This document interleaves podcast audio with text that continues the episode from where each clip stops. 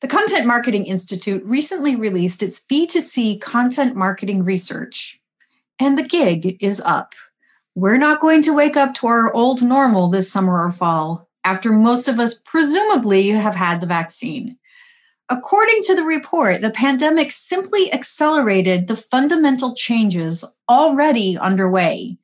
By some estimates, consumer digital behavior jumped ahead five years in just eight weeks.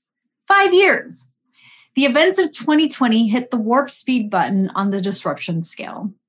For B two C marketers, the imperative to develop direct digital relationships with consumers has become a whole heck of a lot more important.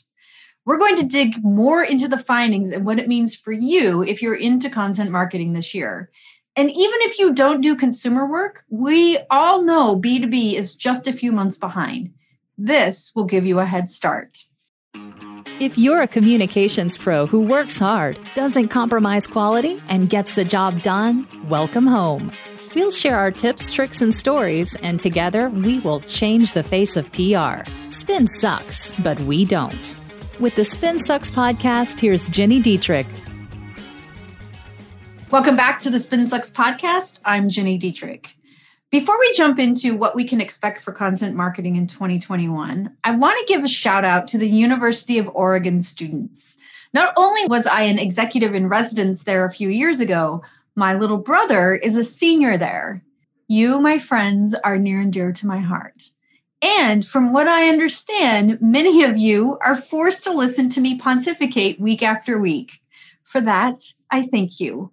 I also won't embarrass my brother by naming him, but Dee, hopefully we'll be able to be all vaccinated by summer and you can come visit us then. Now, on to the show. The events of twenty twenty prompted an acceleration of B two C brands developing in-house capabilities to develop content and digital experiences to drive those direct relationships with consumers.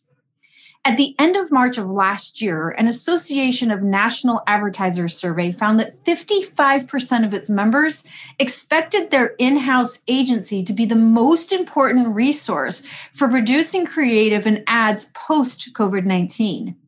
Another forty-two responded other, quote unquote, internal teams. It's a safe bet that those other internal teams are content teams.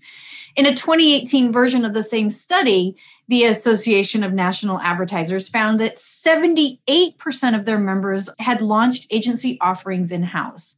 And content marketing was the top specialty service offered, with seventy-five percent of respondents building in-house teams for that approach. This year, it's not enough for content marketers to understand how to create blogs, infographics, or other creative media assets. They also need to understand how content operations work at scale. That means understanding technology, governance, and content structure so that it can be reused, repackaged, and leveraged across silos. We've seen something similar with many of our clients. We only do B two B work, but the trends are similar. We spent all of twenty twenty and will continue this year helping clients build their internal content marketing processes, data, metrics, and results so it can eventually be transitioned to their internal team. We found the same challenge. Many in-house content marketers are great at one thing, and they don't understand how to wrap it all into the entire organization. That's job security for an agency like mine, if I do say so myself, but it also means there's change coming for us as well.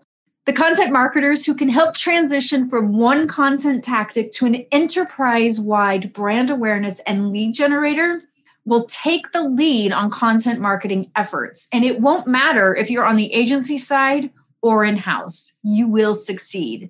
In just a minute, I'll be back to discuss some more specific findings from the B two C content marketing benchmarks, budgets, and trends insights for twenty twenty-one report. I'll be right back.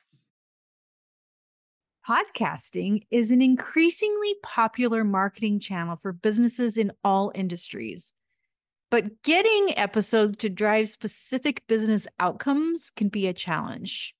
If you or your clients run a podcast as part of your marketing, then you know it can be difficult to track the value the show creates and communicate that value to those who are the most invested. But it doesn't have to be that way. If you would like to learn how to identify and track the podcast metrics, don't we all, that make a difference on the bottom line, go to podcastingforbusiness.com slash spin sucks. They have a free training on how to do exactly that. And it's created by the company that produces this very podcast. And I love, love, love, love, love, love, love, love them. And you will too. So go to podcastingforbusiness.com slash spin sucks. One more time, podcastingforbusiness.com slash spin sucks. When comparing content marketing to P P, or pre-pandemic, to today, the largest number of marketers reported revising their content targeting and messaging strategy. Additionally, more than half of B two C marketers, fifty-four percent, adjusted their editorial calendar. Unsurprisingly, there were significantly more use of virtual events and live streaming events, of course. forty-eight percent said their companies have established online communities, which we at Spin Sucks know is a great place to spend time.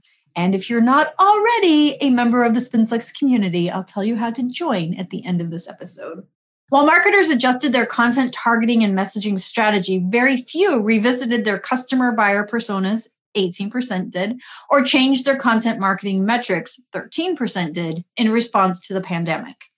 According to C M I, these results indicate marketers were working quickly to pivot existing processes and strategies and when and where to publish it rather than to alter foundational strategies. Only twenty-six percent of respondents say the pandemic had a major effect on their B two C content marketing strategy. But more than half, fifty-one percent, report both short and long-term adjustments to their B two C content marketing strategy as a result. This could mean there are more foundational changes coming for twenty twenty-one. What those changes might include, and if our client experience in the past year indicates trends, it will likely be that content marketing is going to be expected to drive not just marketing leads, but qualified ones that convert to sales. Whew. I know that's probably less the case for B two C marketers, but it's absolutely happening on the B two B front. The pressure to use content to shift from one of brand awareness to one of sales continues to increase, and we find more and more executives no longer allow content to drive brand awareness and search. This means your content marketing must focus on three things. Number one, community. Number two, data. And number three, metrics that actually mean something to the organization.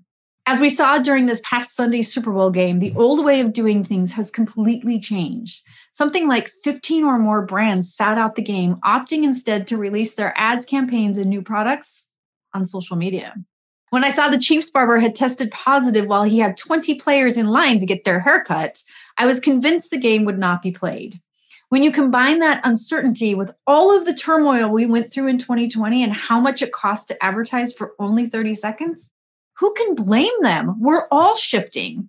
There is going to be an even bigger shift for content marketing this year, and I, for one, cannot wait. If you're not already a member of the Spin Sucks community, you can find us at spinsucks.com slash spin hyphen sucks hyphen community. That's spinsucks.com slash spin hyphen sucks hyphen community. We're fun. We have smart conversations, and you can get help with whatever is challenging you in the moment. I'll see you next week. If you're ready to change the face of P R, make sure you subscribe to the Spin Sucks podcast. If you enjoyed this episode, leave us a rating and a review.